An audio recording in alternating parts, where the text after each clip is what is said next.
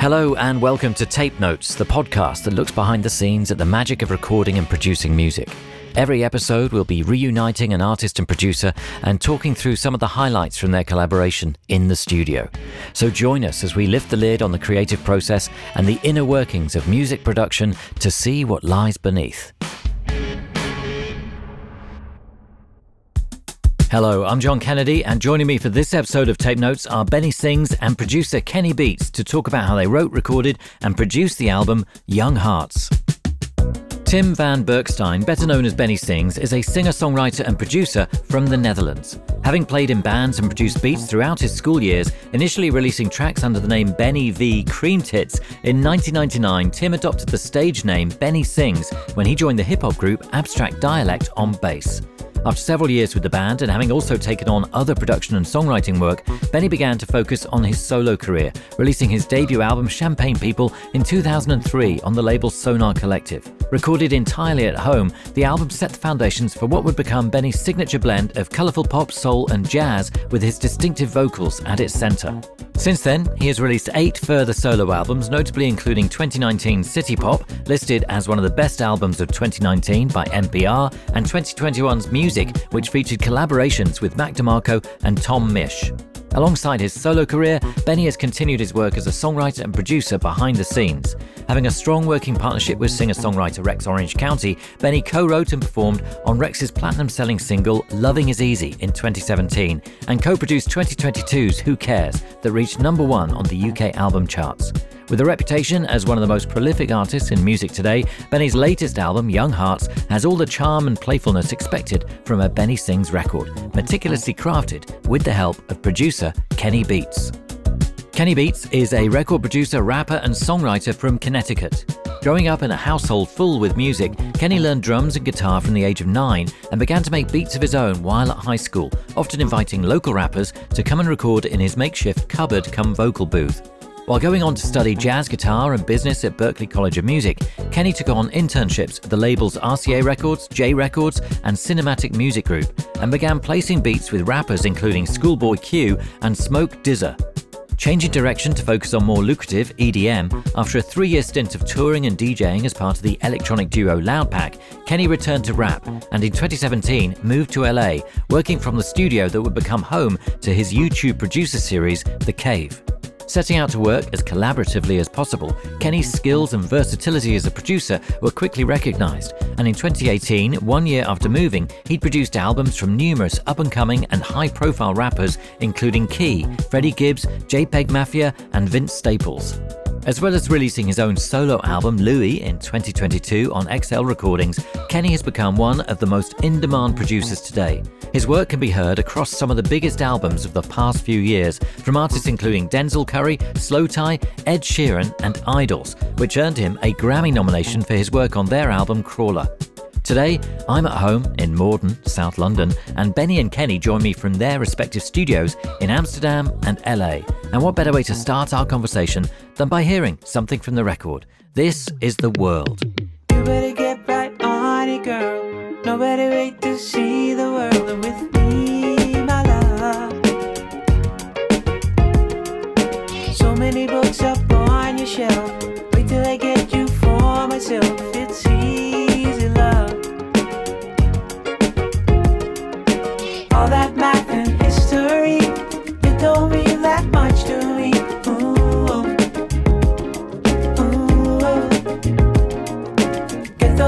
those away from me. Come and see the world. Living it up in Malibu, living it up in the south of France, living it up in Mexico, living it up down in Amsterdam. It is The World by Benny Sings from the album Young Hearts, and I'm very pleased to say that connected to me online is Benny Sings. Hello, Benny. Hey, Where are you? uh, I'm in Amsterdam in my uh, studio. Excellent. And also connected to us online is Kenny Beats. Hello, Kenny. Hey, how's it going, John? Thanks for having us. It's a real pleasure. And where are you, Kenny? I'm also in my studio in Los Angeles. Fantastic. It's so good to have you both together. Benny Sings meets Kenny Beats. I mean, it seems to me that that has to be. The names just chime so nicely that this partnership had to happen at some point. Honestly, I named myself Kenny Beats at 15 years old. I never knew I would meet my tether whenever I was in my 30s, but Benny Sings was out there waiting for me somewhere. So, w- w- w- what year was that? I was 15 years old or 16 years old when I, I became Kenny Beats. It was myspace.com slash Kenny Beats. And then I made decals and stickers for my friends. And here I am. Yeah, How old were you, Benny, when you became Benny Sings? Um, that was in um, maybe 1999 or something, I guess, 2000 maybe. Right. He beat me by a few years. Yeah. So, talking of the relationship and the partnership, you came together to make this record. How and when did that happen? Uh, so that happened, um, I guess, two years ago, maybe now, or one and a half years. That I got a message from Kenny on Instagram, like, uh, "Let's work." And uh, then we had the, the funniest Zoom call ever, where I never met the guy. I, I didn't even know the fame and the all the things, you know. And he told me like, "Yeah, I can give you that extra slap, you know. I can make your music bigger than it is now." And uh, I didn't know what to think of it at the time, but it turned out that he was right. So, Kenny, you reached out to Benny, presumably because you were a fan of his of his music. Yeah, I've been a fan of Benny's for years, actually. Um, it wasn't until he collaborated with my friend Mac DeMarco that it felt like it was somewhere in my sphere and I could reach him. It always kind of is this weird thing when you're someone who does music or you're a producer or a songwriter where you listen to all types of music and you're a fan of so many different types of artists, but there's certain artists that feel like you can reach out or it's possible to reach out. And then there's certain artists you just kind of take their music as a fan would and you never feel the need to hit them up or say anything. And I think Benny was someone who I was like, oh, this guy is amazing, but he just is self sufficient, does his own thing. He's on his own little island in the middle of Holland. Like he's created his own scene around himself, I thought. So I never thought to hit up Benny, even though I'd been listening to him for so many years. And then when him and Mac worked, I just kept asking Mac a hundred questions about him, like, what's he like? Does his real voice sound like his singing voice? Like, is he actually this character like in the music, or is he just a normal guy? Da da da. And turns out I got all my questions answered and more. But I, I hit Benny up and was like, whatever I can do, however I can help. I have no agenda. I have no idea. I just want to make music. And I made a song with Benny and Cory Henry on Benny's Beat Tape 2. And that was our first collaboration. And then Benny was featured on my album Louie, which was my debut album on XL Records. And Benny's secretly on a few of the songs, not listed. And then this is now our first fully named, fully branded, fully realized collaboration rather than these couple little things that we've made along the way. And I honestly can feel today, like when we're talking to you about this, that we've actually got something that is equal parts, both of us. And this is a Benny Sings record. Don't get it confused. It's not a Kenny and Benny album. It is Benny's new album, but I do feel like our friendship shows up in the music in a big way. And both sides of us are very evident. Yeah, fantastic. So, how did you go about collaborating then? I mean, we're all connected online, you know, in different parts of the world. You live in different parts of the world, but did you feel that you needed to be in the same place to create together? Yeah, I felt that. The first things we did for the B Tape 2, we did online. But when we decided we were going to make an album, I really, really wanted to go to LA and experience the Kenny Beats thing, you know, so that was important for me. I feel like it's paramount to be in person. I just think even if you're asking the same questions or having the same conversations virtually, certain small things with body language and just small moments where someone might fiddle around with something and they don't think anything of it and you as a fan might see like, "Oh, that's very worthwhile." I think those things are ancillary details that might not seem important if you're getting the song done on the computer, but the difference in the song you make in person is a very real thing. Yeah. And it seems also that the kind of music you make, Benny, California is the home of it in a way. You know, that whole sound, it just has so much sunshine in it. And if you want to tie it in with labels, but the idea of yacht rock, as it were, you know, being very Californian, it seems that you had to make a, a pilgrimage if you hadn't been to California to record before. Yeah. which is such a weird thing. I like hate the beach and palm trees and stuff. You know, and the sun. I don't like the sun that much, but um, I like that music a lot. So yeah, I had to go there. Yeah, excellent. But you could get the studio tan with Kenny at Kenny's Yeah. place. You can see I'm sporting the studio tan right now. it's a very good look. Um, I think we'll get into the music. So the first song we're going to look at is Young Hearts. If we could have a, a blast of the master of Young Hearts, that would be brilliant. And then we can go back and unravel how you created it. Yes. Great. One, two, three, go.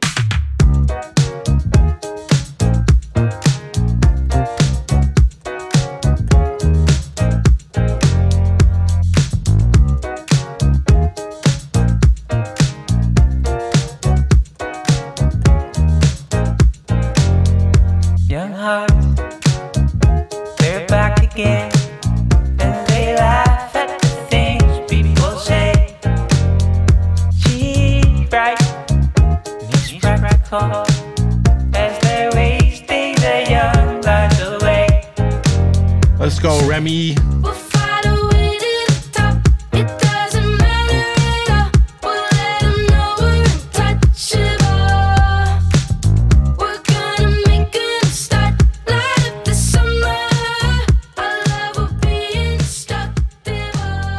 So that is Young Hearts by Benny Sings with a little bit of extra Remi Wolf for good measure. And that slaps. I think that was the promise that you made, Kenny, to Benny. You said, Look, I can make your music slap. And that really does. Although I'm not quite sure of the definition of the term. And what, what would you say is the definition of slap as you see it? I think slap is a relative term because slap means different things in different subgenres and different time periods. And when someone comes to you and they reference something maybe from a yacht rock era or maybe from like an 80s pop era or maybe from the times when everyone was using Linn drums and everyone was using certain programming and certain drum sounds or certain gated reverbs on live drums. Slap for the 80s and slap for yacht rock is one thing. Slap for sampled hip hop and boom bap and when it comes to drum breaks versus slap and like trap drums and programmed hi-fi samples and 808s created with oscillators they're all different and they all slap in their own way and with Benny I think something that we found together in the production of this album because don't be mistaken this is a co-produced record and I loved Benny's production as much as I loved his songwriting and when we got together you can call it butting heads, you can call it discussion, you can call it whatever you want to call it. But something that we found early on is I would take certain drum samples, whether they were live or breaks from classic records, from sample packs, whatever, and I would process them the way I would process something in a hip hop record or in an indie record that had big drums or I wasn't doing anything different with Benny Sings than I would do for Slowthai.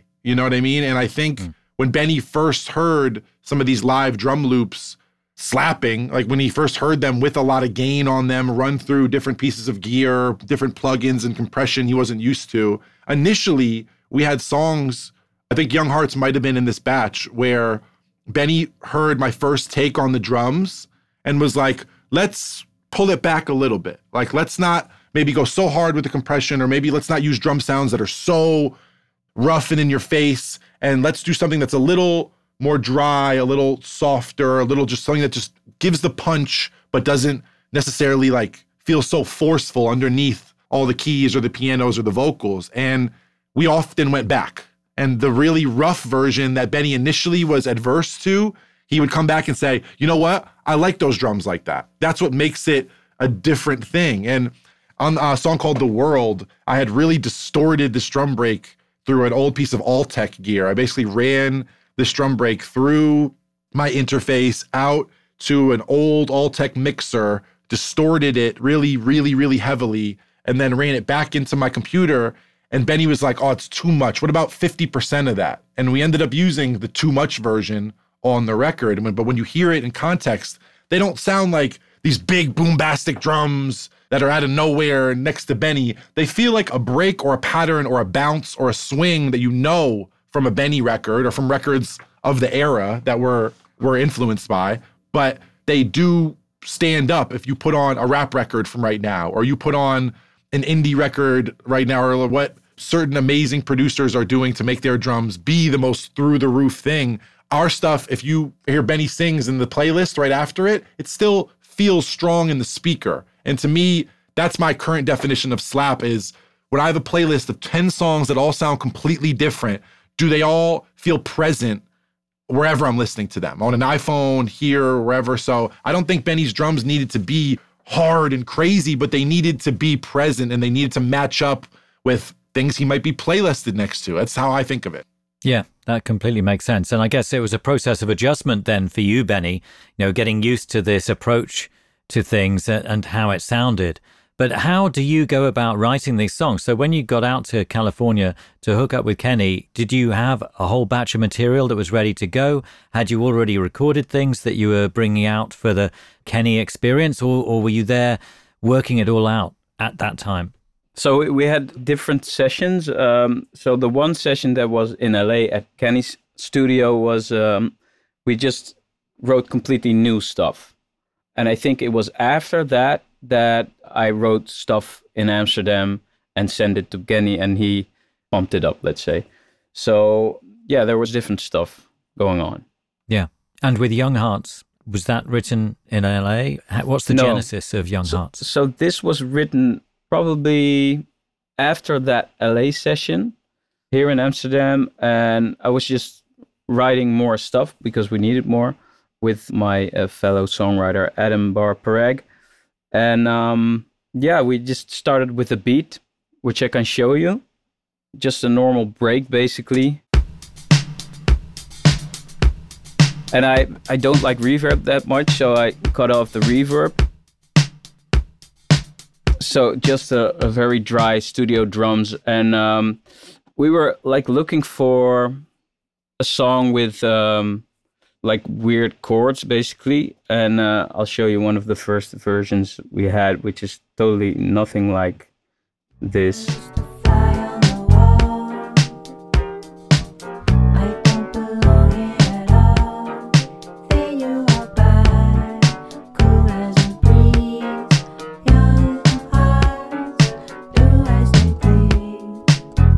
so anyway something completely different than what it turned out to be but we were looking for something with certain types of chords and we made different versions which is just basically piano and, and drums and uh, bass. So uh,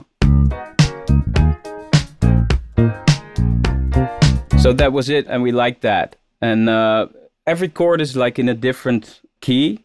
So there were actually like maybe three notes that fitted the whole riff let's say so the whole melody is just basically two notes i think young hearts young hearts young hearts they're back again da, da, da, da, da. those two notes are very clearly there in the whole On our way melody To the top. top. Yeah, it's, Yeah, it right. is a lot of that. Yeah, so it's all like basically two notes. And that's how we came to this thing. So I'm singing with my high voice here.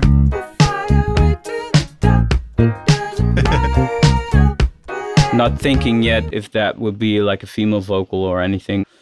So and this was the like the demo version which we sent to Kenny. Yeah. But it had already gone through that process where it was kind of pretty much a, a completely different song. But the words were the same, were they? No, no not even maybe uh, only Young Hearts no. was there. So coincidentally it turned up again in the in the final song.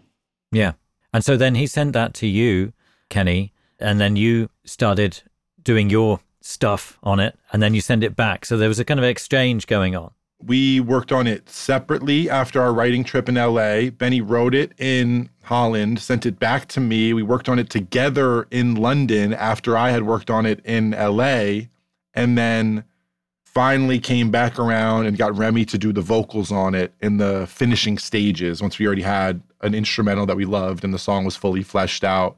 And yeah, this was kind of like of anything on the project, and it is the title track, but this is the one song that made the most rounds as far as how many times it got touched, how many times it got worked on, how many times things got rearranged and rediscussed. And I think it's like very indicative of the whole project as far as the songwriting and the feel of it and obviously that mix of me and Benny's sonics but when I got this one it almost felt like a lot of the writing we had done had focused Benny because when I first heard Young Hearts and I first heard, I think it was The World also, I was like, oh, now we're off. He has the thing. He knows what separates this project from his last. He knows what character he's fully fleshing out. Because Young Hearts, just even in the first few lines, and we laugh at the things people say, da da da. Like I always tease Benny about how he's this character who is so, I mean, as Benny sings the artist, not as Tim the person.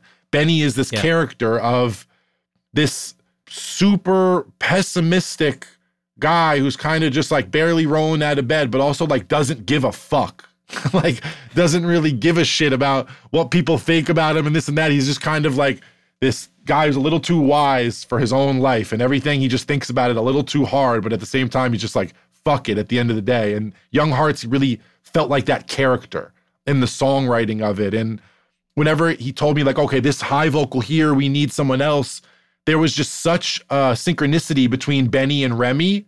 They are such different people, but the two of them, when they met, it was just like Remi came in like a ball of energy, like she always does. And Benny had been meeting so many songwriters and so many musicians for the week that it seems like the only one he really could remember after the end of the week was Remi because she left such an impression on him. So I don't know if he wrote this with her in mind, but whenever he had said to me, we need a female vocal in this one part, Remi was the obvious choice. And I think she really filled out the space in the record against Benny in a beautiful way because she is so powerful and so soulful. And Benny, a lot of times, is very like precise and very delicate in his songwriting and his singing. So the combination of the two of them on two parts of the album are some of my favorite back and forth of anything we worked on. But basically, once I got the initial stuff from Benny, just some of the first things I did on a lot of stuff he gave me was process the drum beat in a very varied different ways. There was times I ran it through hardware. There was times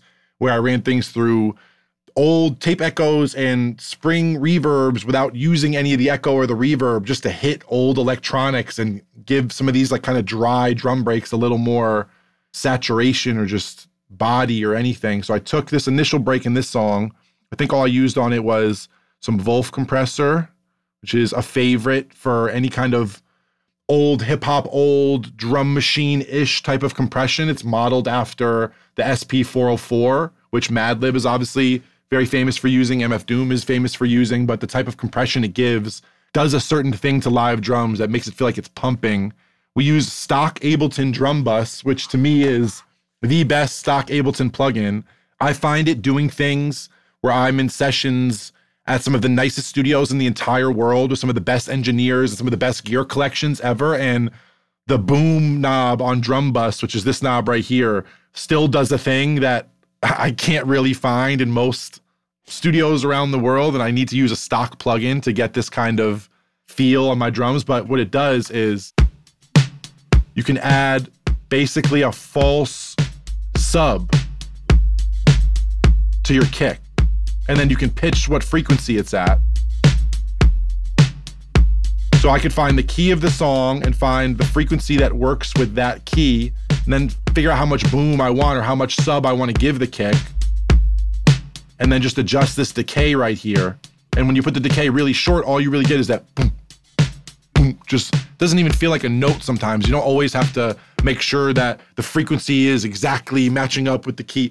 That's next level mixing stuff. When I'm putting this on drums that Benny's sending me, whether he recorded them live or it's a break that we both decided on, I'm doing it so I can get a little more of that kick punch than the actual recording is giving me. So when we get into the louder parts of the songs, the part of the song that's much more full, you can really feel that bottom end and that kick. And that's what's missing in so much great yacht rock stuff or great stuff that I love that have great drum sounds and even have great drum mixes, but for some reason don't feel like they punch or like they slap enough next to things today. It's the same idea with live basses nowadays having to compete with unbelievable subs and synths. And I guess you could say, even since like the Model D, live bass players now had to fight this new amount of sub that wasn't in their music.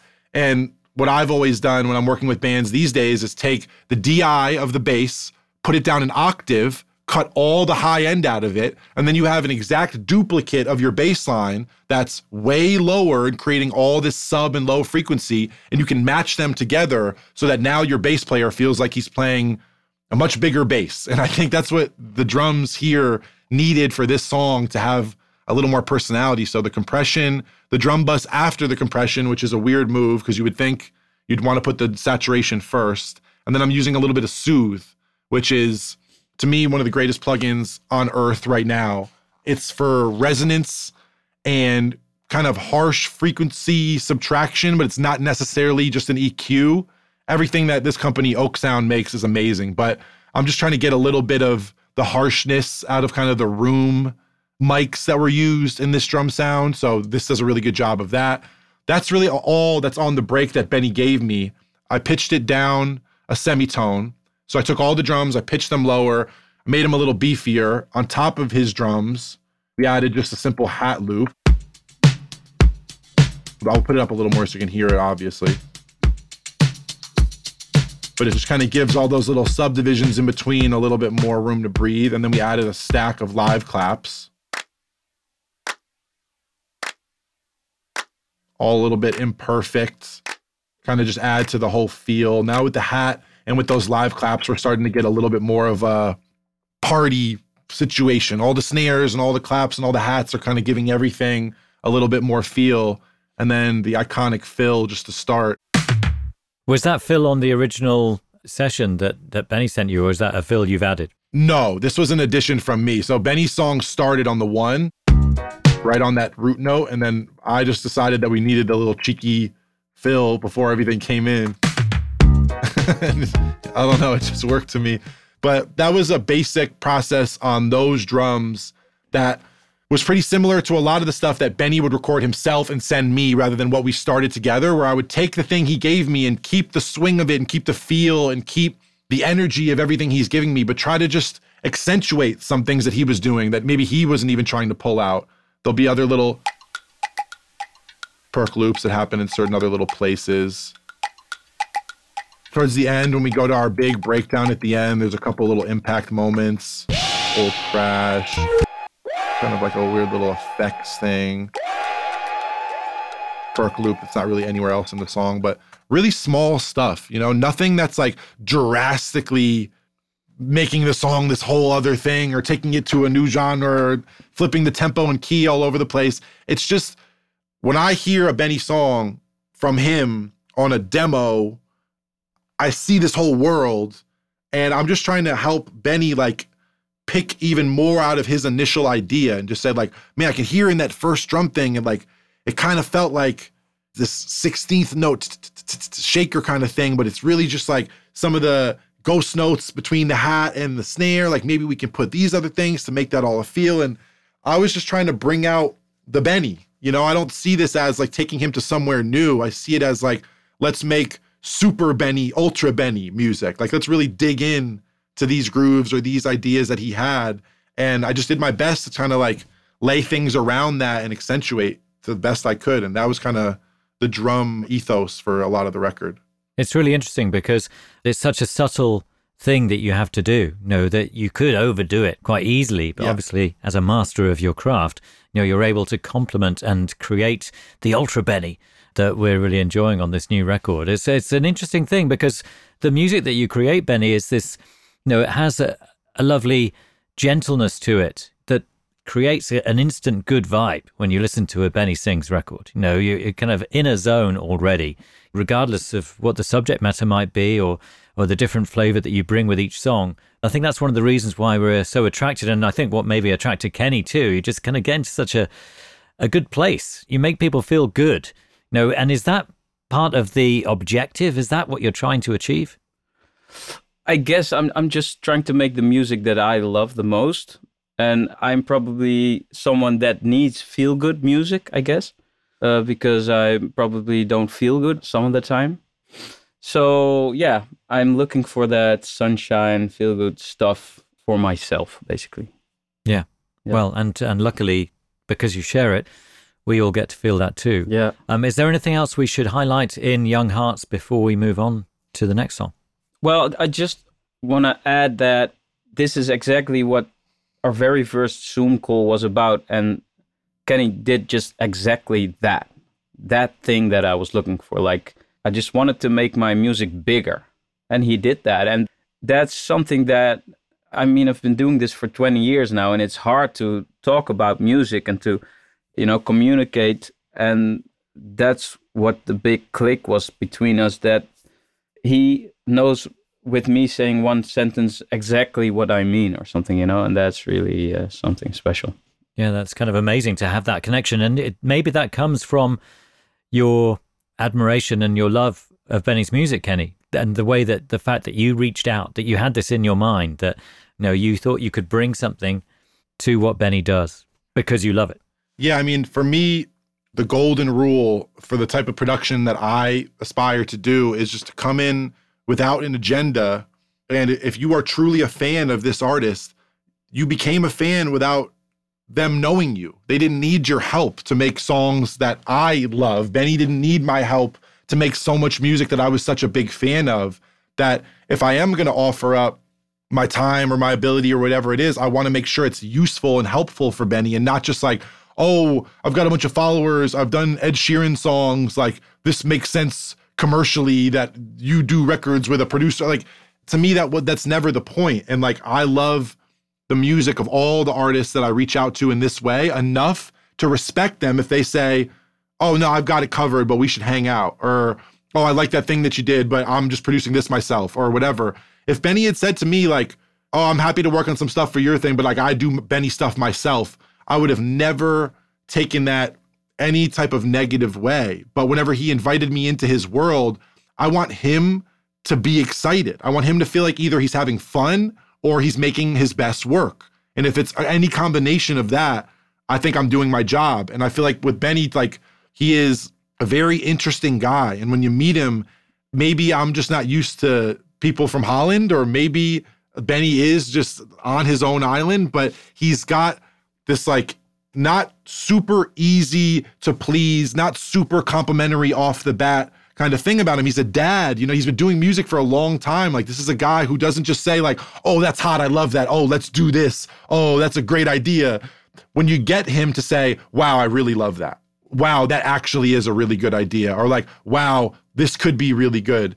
That's what I'm striving to do rather than him say, "Oh, you're a really good producer." Or like, "Oh, like even though Benny probably would rather be saying, "Oh, I hope this is selling millions of records," I I like the fact that when Benny hears stuff that we're working on, he goes, "Oh, that's it," or "Oh my god, I love that," or whatever. And I just think that that's my job is to make him psyched on his own stuff, you know. And I'm really psyched on this music, but I was a fan before. I would have been psyched on it, whatever it was. Unfortunately, if it was Benny singing and there was like a Rhodes in there somewhere, I was going to be happy. But now that he feels a certain way about this project and what he's going to go on to do himself as a producer and an artist after this, and him being someone I can now call a close collaborator, this worked out like a dream for me. But one more thing before we get off Young Hearts, I wanted to just point out this solo at the end, which was an idea of Benny's. And then I kind of just went wild processing it and uh, messing with it. But I really do love this one moment.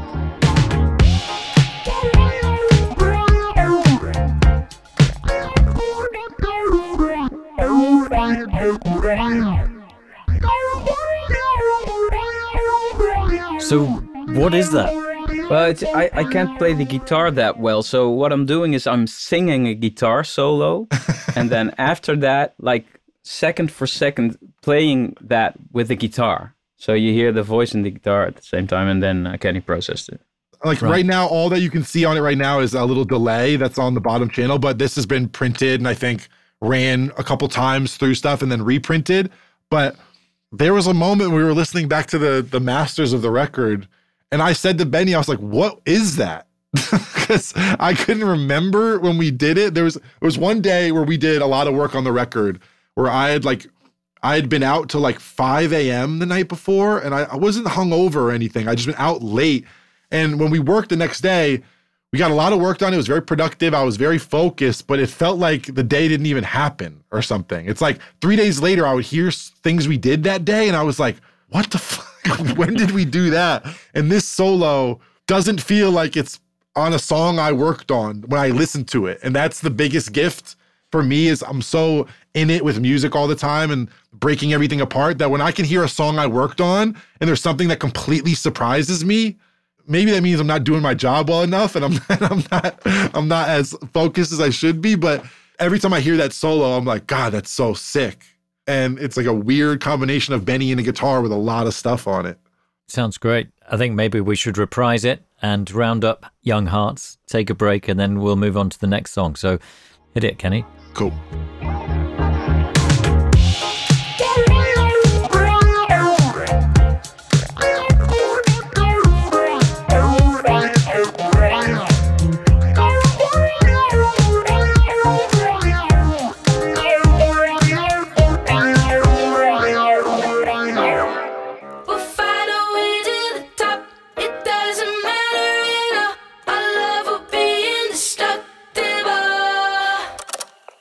So that is Young Hearts. We're going to take a quick break, and the next song we're going to look at is Pyjamas.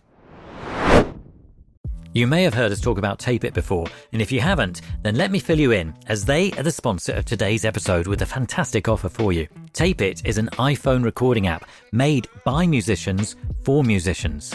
Many of our guests on Tape Notes, music industry friends, and listeners rely on voice notes to record their early ideas. People like the Lumineers, Ezra Collective, and Fred Again have all shared recordings with us made on voice notes. But what you wouldn't have heard are the long pauses where they're searching for those recordings. We wouldn't want to put you through that.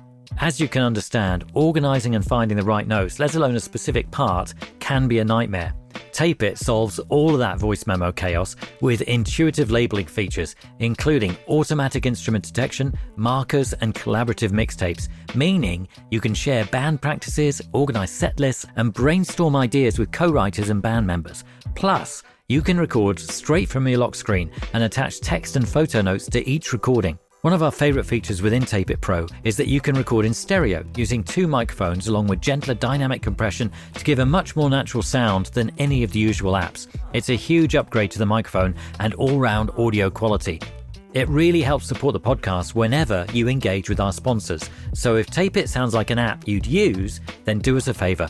Pause the episode, head to the link in a recent episode show notes, or visit tape.it forward slash tape notes and give Tape It a go. That's tape.it forward slash tape notes. You can download for free or use the promo code tape notes for 50% off Tape It Pro. Thank you, and now on with the show.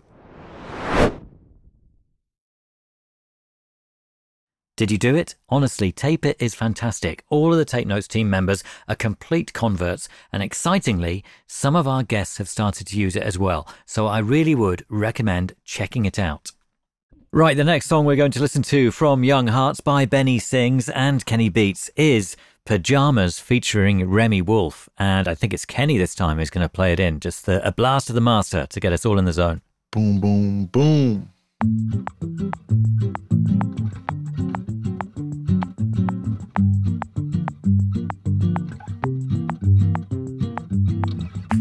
Take a walk on Cabana Beach. Read a book or two about the birds in Cali. We could see a movie about Sao Paulo. Have you seen the new documentary? Candy bars and wine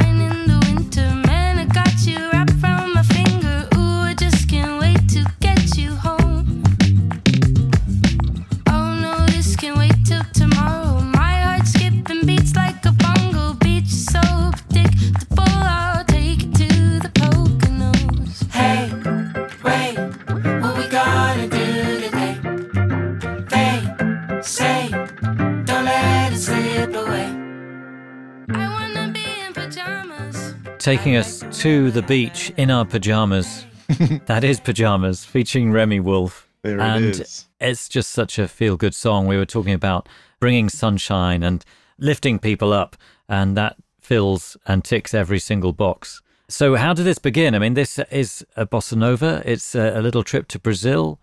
Did this come out of Amsterdam? Did it come out of London? Did it come out of LA? Did it come out of the mind of, of Benny Sings? Uh, it, it was LA. I think Oliver Vaughn was there.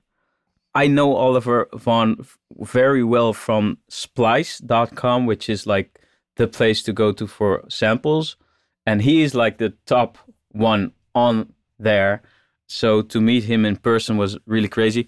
And he, he was co writing, and I think it was his idea maybe to do a bossa nova or something, right? The Or no? Brazilian part, yeah, maybe. If you if you look on the top of my session, you'll see it says Remi, Izzy, Oliver, Benny. And that's how I name my sessions is who I'm working on the stuff with. So Yeah, at the end of the day, I give people a bounce that says like all of our names, and it's just very hard for everyone else to remember. But I had invited a lot of different collaborators to come work with Benny just to see what would stick. I wasn't sure who he would work well with or if anyone at all. I wasn't sure if he was going to end up playing most of the instruments or he wanted help on them because Benny will lie to you and say he can't play piano as well as he can. He'll say, I don't really play bass, and then he'll send you back a bass line that's really good. So I wasn't sure how we were going to be able to fit all these people into this project or into these writing sessions. But this day was one of our most prolific days and one of the best days of the whole album making process.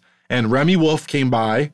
Izzy Fontaine came by, who's an amazing guitar player and instrumentalist.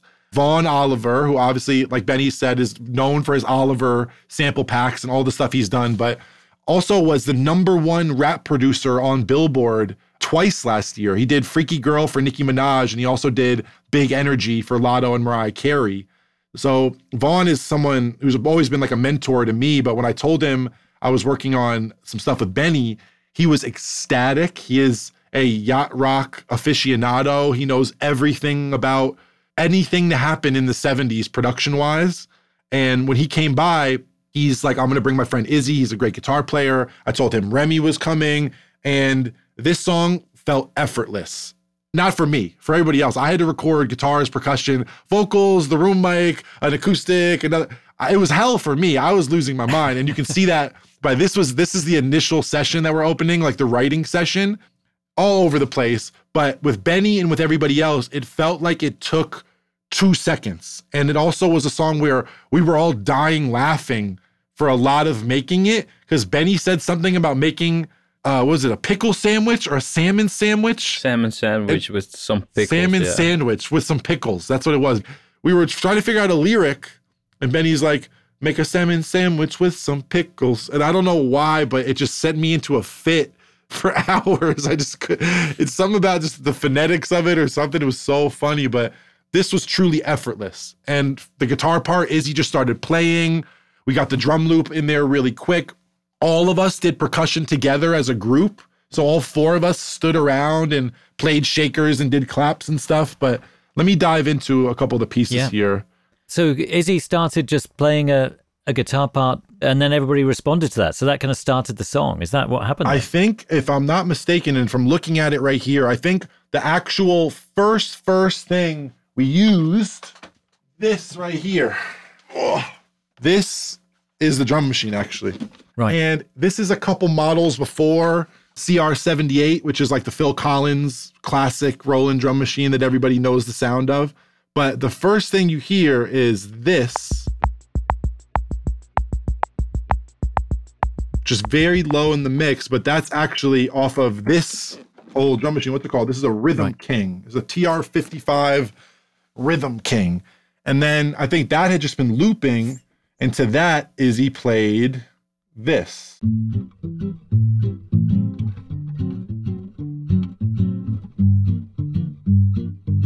That was basically all we needed. So from there, Yeah. I think Benny played piano on this, if I remember correctly. It's just some bongo stuff we did. Some claps, all live. That's probably some combination of a couple of us.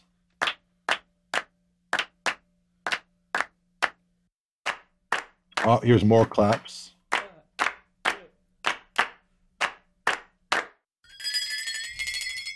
I get, we did some flexatone. That's Vaughn. That's Vaughn on the Flexatone for sure. An old Dr. Dre favorite percussion instrument. This is some live perc that we recorded. So that's maybe one loop of it that was good. Probably a lot of it was very sloppy. But this is some combination of me, Benny, Izzy, Vaughn, Remi, all sitting there playing different percussion stuff around the room. What's this right here? This might be bass.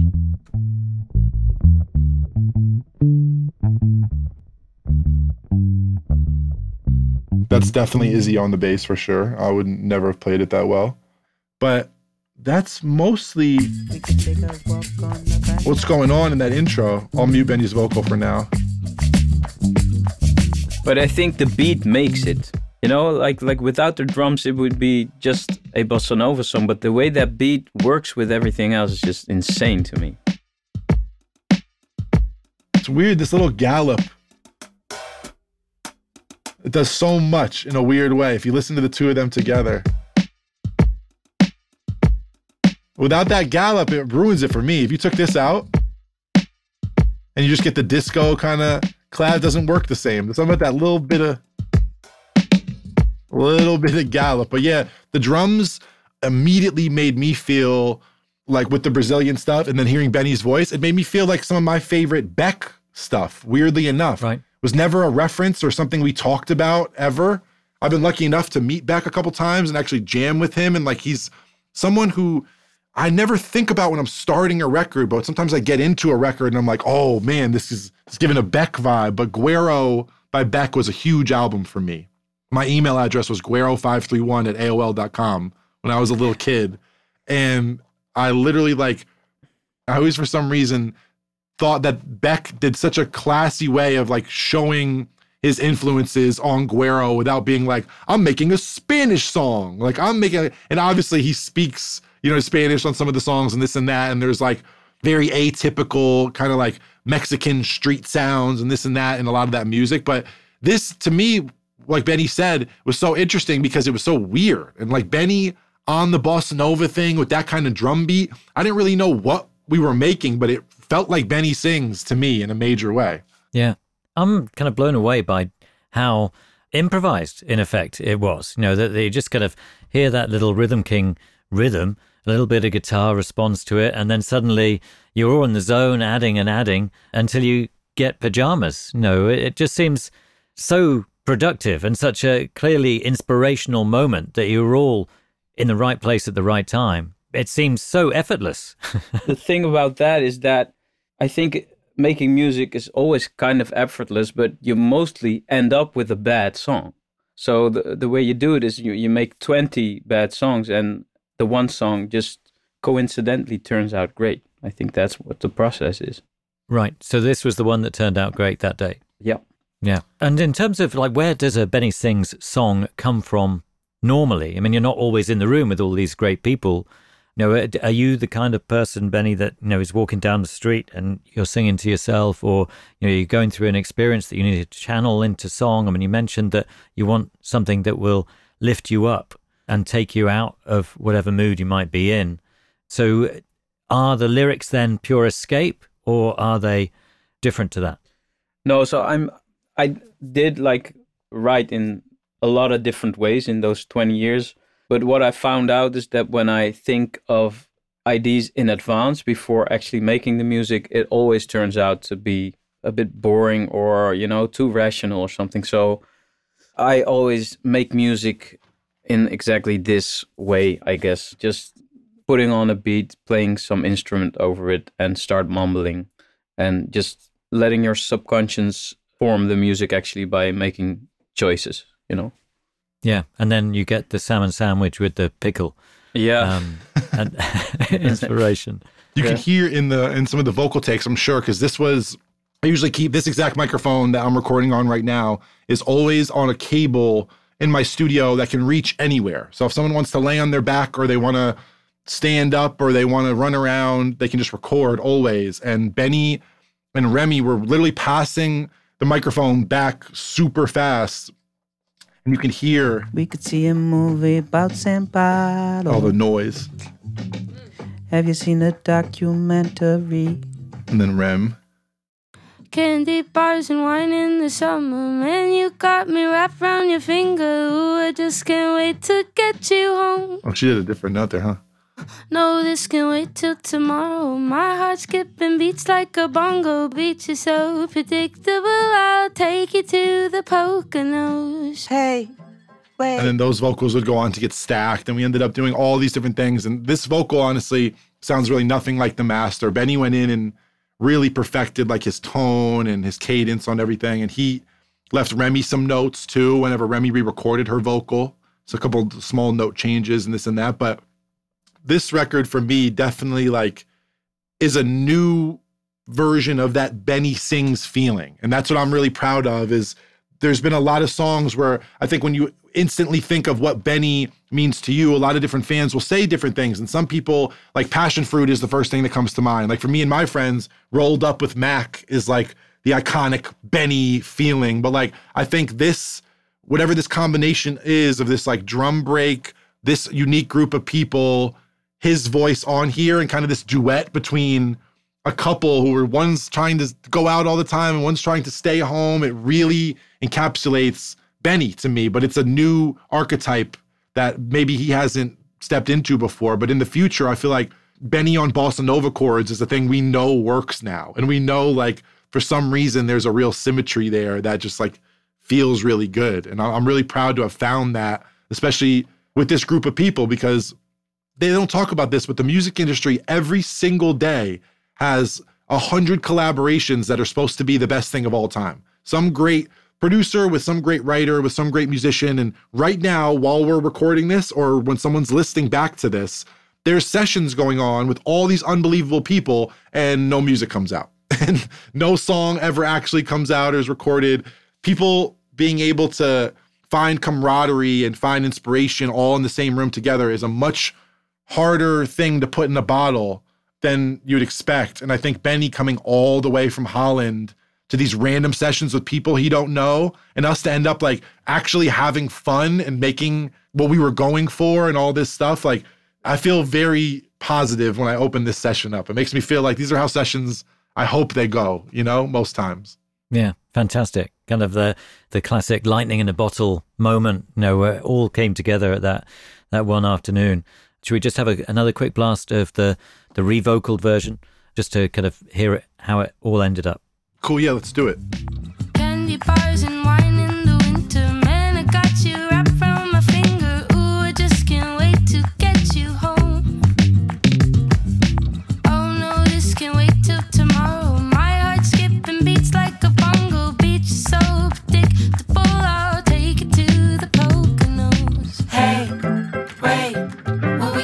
Oh, some great Benny piano too. They say, don't let it slip away. I wanna be in pajamas. I like to wear my Havaianas. They say, don't let it slip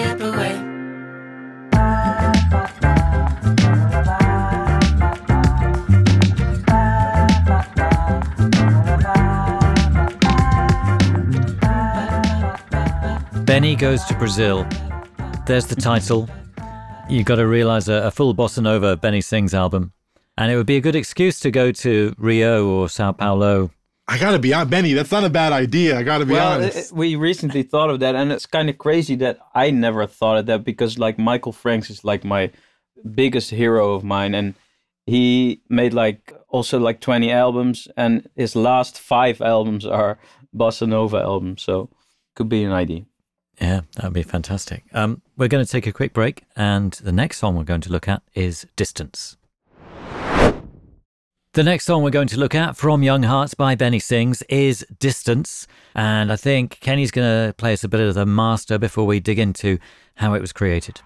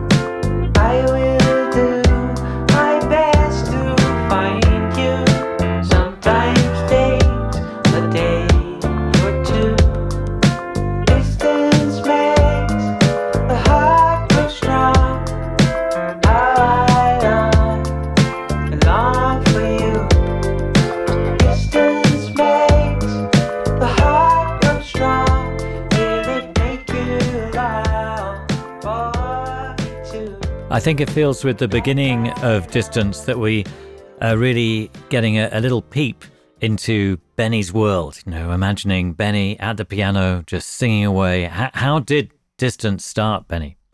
So this one started before I went to LA. So this was the one exception we did in LA, which was a pre-written song. But this song was written when we were like touring the US, and in the middle of the tour, the whole band got COVID, so the whole tour got canceled.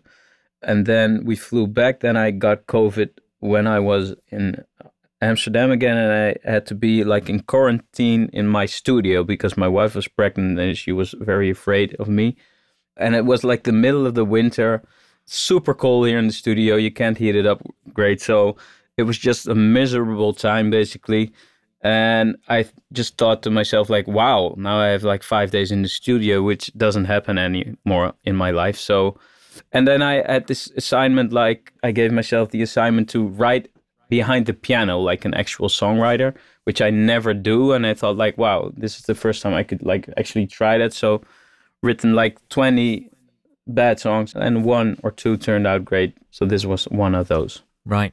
I actually have another demo from that period that ended up not necessarily making the record, but it was a song Benny wrote in his sad quarantine days, if you want to hear that. Yeah, I would love to. So this is an example of a bad song. Look up and see the flowers. Feel the magic in the air.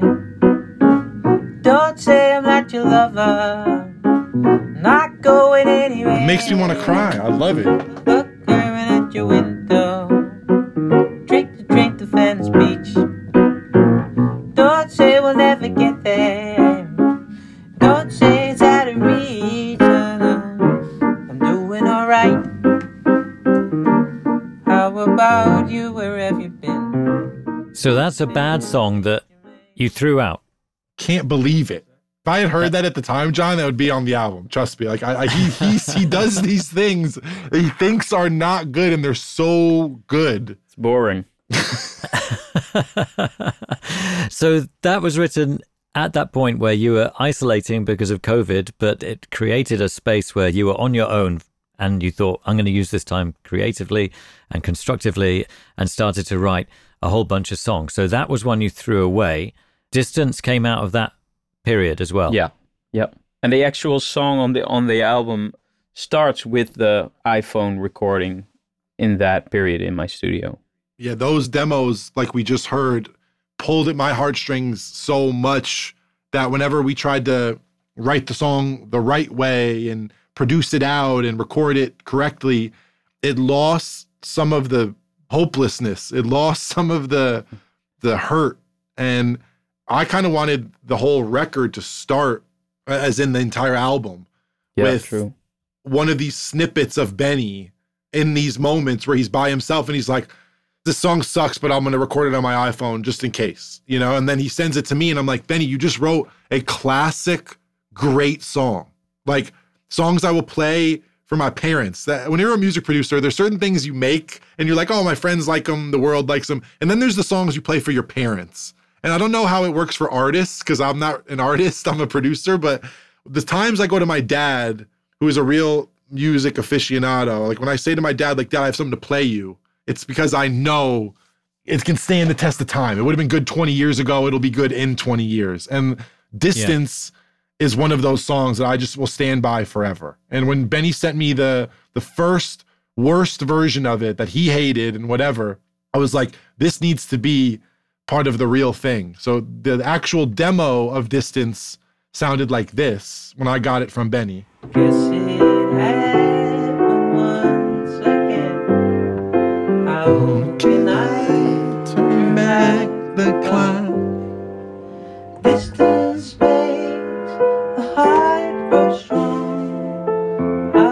Then you can hear him like wheeling his chair on the ground. He didn't take this out. Pressing start. did you say like there was something about that to me, John. I don't know, like hearing his the wheels on the floor, hearing him like begrudgingly press the drum machine, like you hear him like sigh. He like presses the drum machine. He's like, ah, "This sucks." like he goes over and plays, and you can hear you could really feel Benny. And now that I know Benny, people who who listen to Benny sings don't necessarily know Tim at all. And that's not true of all artists. Now people monetize their privacy and you learn so much about who someone is all of the time that you might actually know your favorite artist pretty well. Benny and Tim are very different people and I feel like you hear both of them in that few seconds. You hear the real person, you hear the songwriter struggling through a bad song and throwing things out and you see all the crumpled paper next to the garbage can and then we bring in this real version of it. You know what I mean? So on the actual song, if I go back to the session, I'll mute all these little demo things we just listened to. You'll see hmm. it starts with the same file name. It's exactly the same thing that Benny and I just played for you, but I just used it as this reference point for the whole song. And it still starts. I almost made it sound more shitty.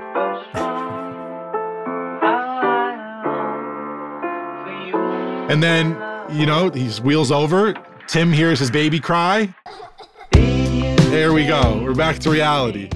But there was something about those demos that's like it's what inspired me to make the whole project. It's what inspired me to still be here today, this many months later, talking about it. Is when Benny sent me a clip of a bad song or a song he made when he felt like shit, whatever. I'm like, dude, this is why I make music. This is real deal songwriting. And you hear him say, like, I sat down at a piano and wrote like a real songwriter.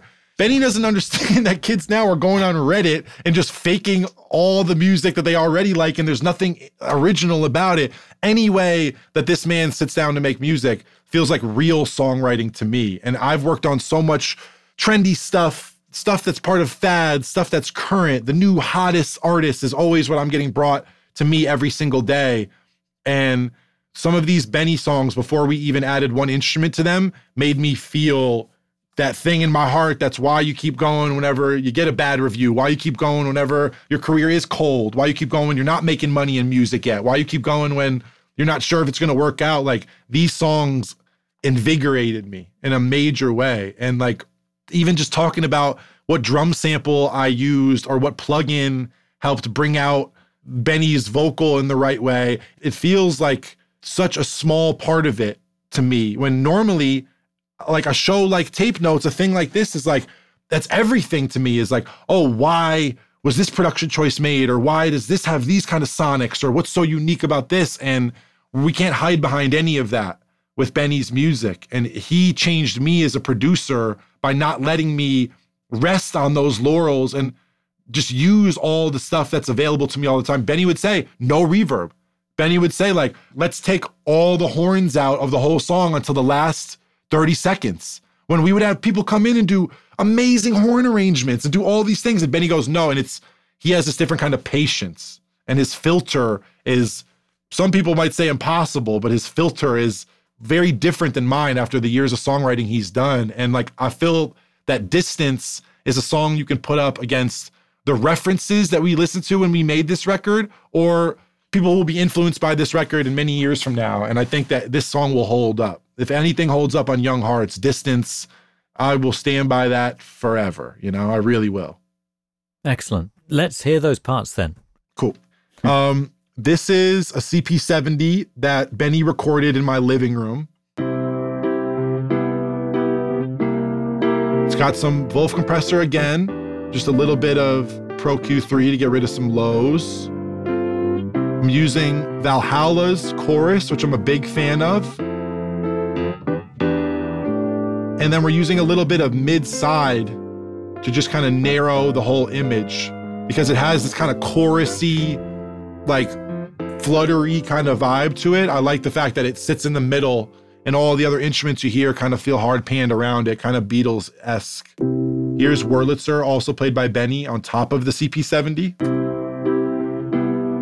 How beautiful is that together? They just work so well together. They're Yeah, panned great. um, 13 to the left, 26 to the right.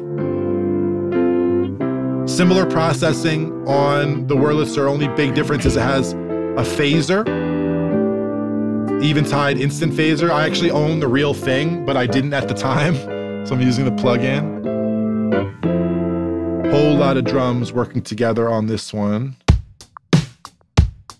That's everything together which is great because you don't hear a lot of flamming. It's hard to tell that there's multiple things going on, but piece by piece, there's our big kick and snare. It's kind of a roomier thing. Much tighter, close mic'd kind of vibe. And are all these drum parts samples, Kenny? One is live recorded. I think the rest are samples. I'm pretty sure this is a recording that was been processed and processed and processed and processed a hundred times. This is this is from my buddy Cole, the Count. He makes some of the best drum samples in the game right now. But yeah, the pairing of all this stuff seemed to bring it together. I'll add the crash with it. And that with the pianos. Sounds like this.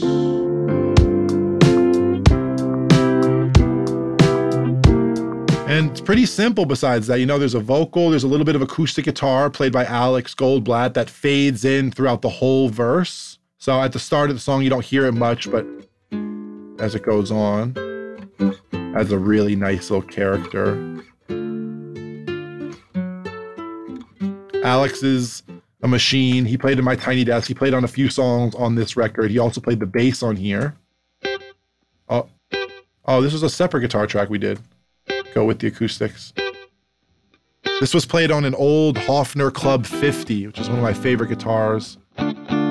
John Lennon actually was known for using one early on in the Beatles days.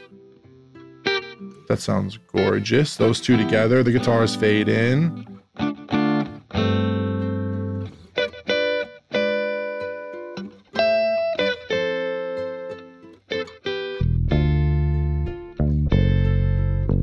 This was also played on a Hofner bass. Yeah, we wanted that to be like really Paul McCartney esque. Uh, Uh, the woody kind of picked sound.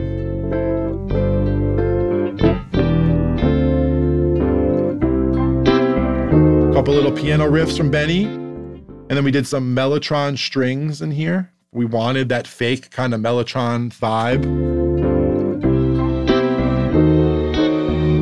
That was played by Tom Lev, who also played some horns on this record. Unbelievable producer and musician. he also did that great piano fills, Tom. Oh, did Tom do these fills? Yeah, these piano fills, so amazing. Little room mic.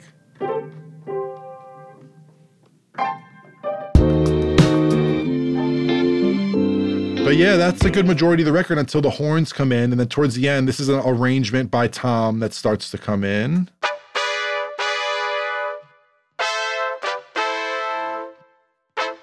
Just doing just doing a double of every note in the harmony. So he did a I think he did four notes and there's just two of each.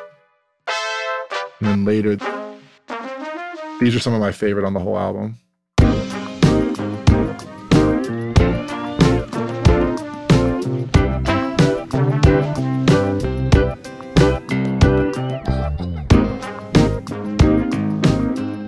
And then something you'll hear a lot on this record, just the entire album with Benny, are these little these little weird effects things, which I've been throwing on a lot of stuff in that time period whenever we made this album. I made this record with Benny around the same time I made Louie, which was my debut album. And I kind of think that these two records are kind of like brother sister albums in a way because of the production mindset I was in, who I was working in. You see so many of the same collaborators and things popping up on Young Hearts that you do on my record. But those little sounds come from one of my favorite things in the whole world the stylophone. Stylophone. Yeah, I guess these used to be much more popular, but I've gotten really into them in the last couple years. And like, there's so much stuff that you can do with them. And it has a That's delay on it. So when, when you're playing them into the recording, are you, miking that up? Is that what you're having to do? No, Or I'm going, there's you- a headphone output. I go DI from the headphone output of that just straight into a preamp and then just boost it. And it, and it kind of like the gain staging isn't perfect, but that's part of the charm is that it sounds a little bit like you're putting a lot of volume on something that's really quiet. But in the scheme of the record, there's not that many long tails in any of this album, whether that be from delay or from reverb or from Benny's vocal doing a kind of long legato thing. The record is very tight and very focused. And I think that's a big part of Benny's sound. So when you do hear something like this on the record, these big weird whoosh sounds, or you hear like that guitar solo, we pointed out the vocal guitar solo in Young Hearts, they really, really stick out because there's only a couple times on the record where you get these things, you know what I mean, that feel outside of this tight groove. And so I think Yeah. uh, the stylophone for me is just like a great way to add a little bit of quirk, a little bit of like atonal weirdness to something that's very down the middle. And it never seems to detract from it too much. So even in this end, like horn section outro,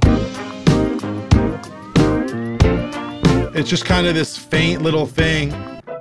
There are these piano stabs happening. There's a couple little riffs of of Benny that you'll hear where he's he's just kind of like mumbling through phrases "And for you, just like little things, but it really does feel like a band playing out their concert. And we had formed a Steely Dan Asia amount of different bands around Benny over a couple month period, you know, and this band of me, Benny, Tom, Alex, one of my favorite bands that we Yeah. formed, you know. Fantastic. Maybe we should just have a reprise of the whole band playing together with Benny Cool. singing on top. Okay, cool. Let me just play this last bit of the song.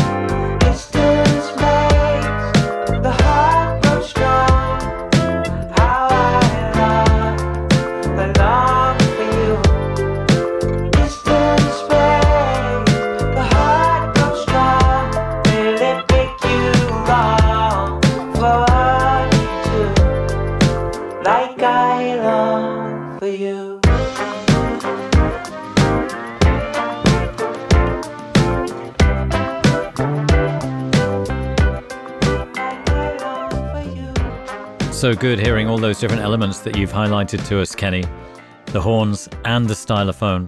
And also listening to the lyric again, thinking that it was created in that moment when you had to isolate from your family, Benny. And you know, distance makes the heart grow strong. No, it's uh, it's almost as if you were speaking about that in the song as you wrote it. Yeah, yeah, yeah. It was totally autobiographical at that moment. Yeah, yeah, yeah. Powerful stuff. Before we let you go, two questions we ask everybody at the end of tape notes. One is a favorite piece of kit or an instrument that you can't live without in your creative world, your creative life. I mean, you mentioned the stylophone, Kenny, and that's your or was at this point your your favorite. What about you, Benny? I mean, when you're in that studio of yours in Amsterdam, what do you turn to first, or or what do you think will save the day when everything's going wrong? I think the piano is my first love. It was uh, in my parents' house when I grew up, and um, yeah, it's still here. So uh, yeah, that's the one I'm saving. And Kenny, is there anything else apart from the stylophone? Go to right now. Honestly, I would say I've become a real mic nerd. The right mic for the right situation is just an unbelievable thing when you do it the right way at the right time. So I've been I've been known to carry around a, a few microphones with me these days, but I will say there is a microphone called an M500. It's an old Beyerdynamic microphone. I can't go anywhere without it right now. I use it on everything percussion, vocals, guitar, amps, whatever. But right now, it's that microphone. It'll be different when I talk to you next, John, in two weeks. Who knows? Yeah. yeah. Excellent. And the other question we ask is about advice, whether there's any advice that you've been given along the way that has kind of stood the test of time for you, or anything, any lessons that you've learned along the way that you would forward on to other people. I think me and Benny have a very similar similar piece of advice we both look to. And that is be the dumbest person in the room every day. If you are around people who are better at what they do than you are, you know what I mean? That's a good thing.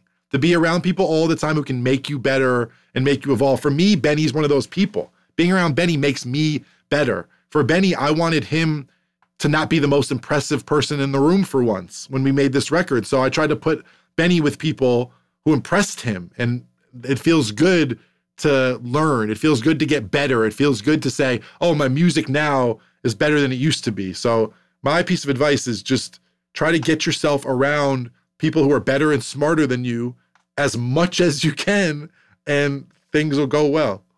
Yeah. Benny, any any extra on that? Yeah, well, on top of that, it's for me, it's a very simple. Like, also just make a lot.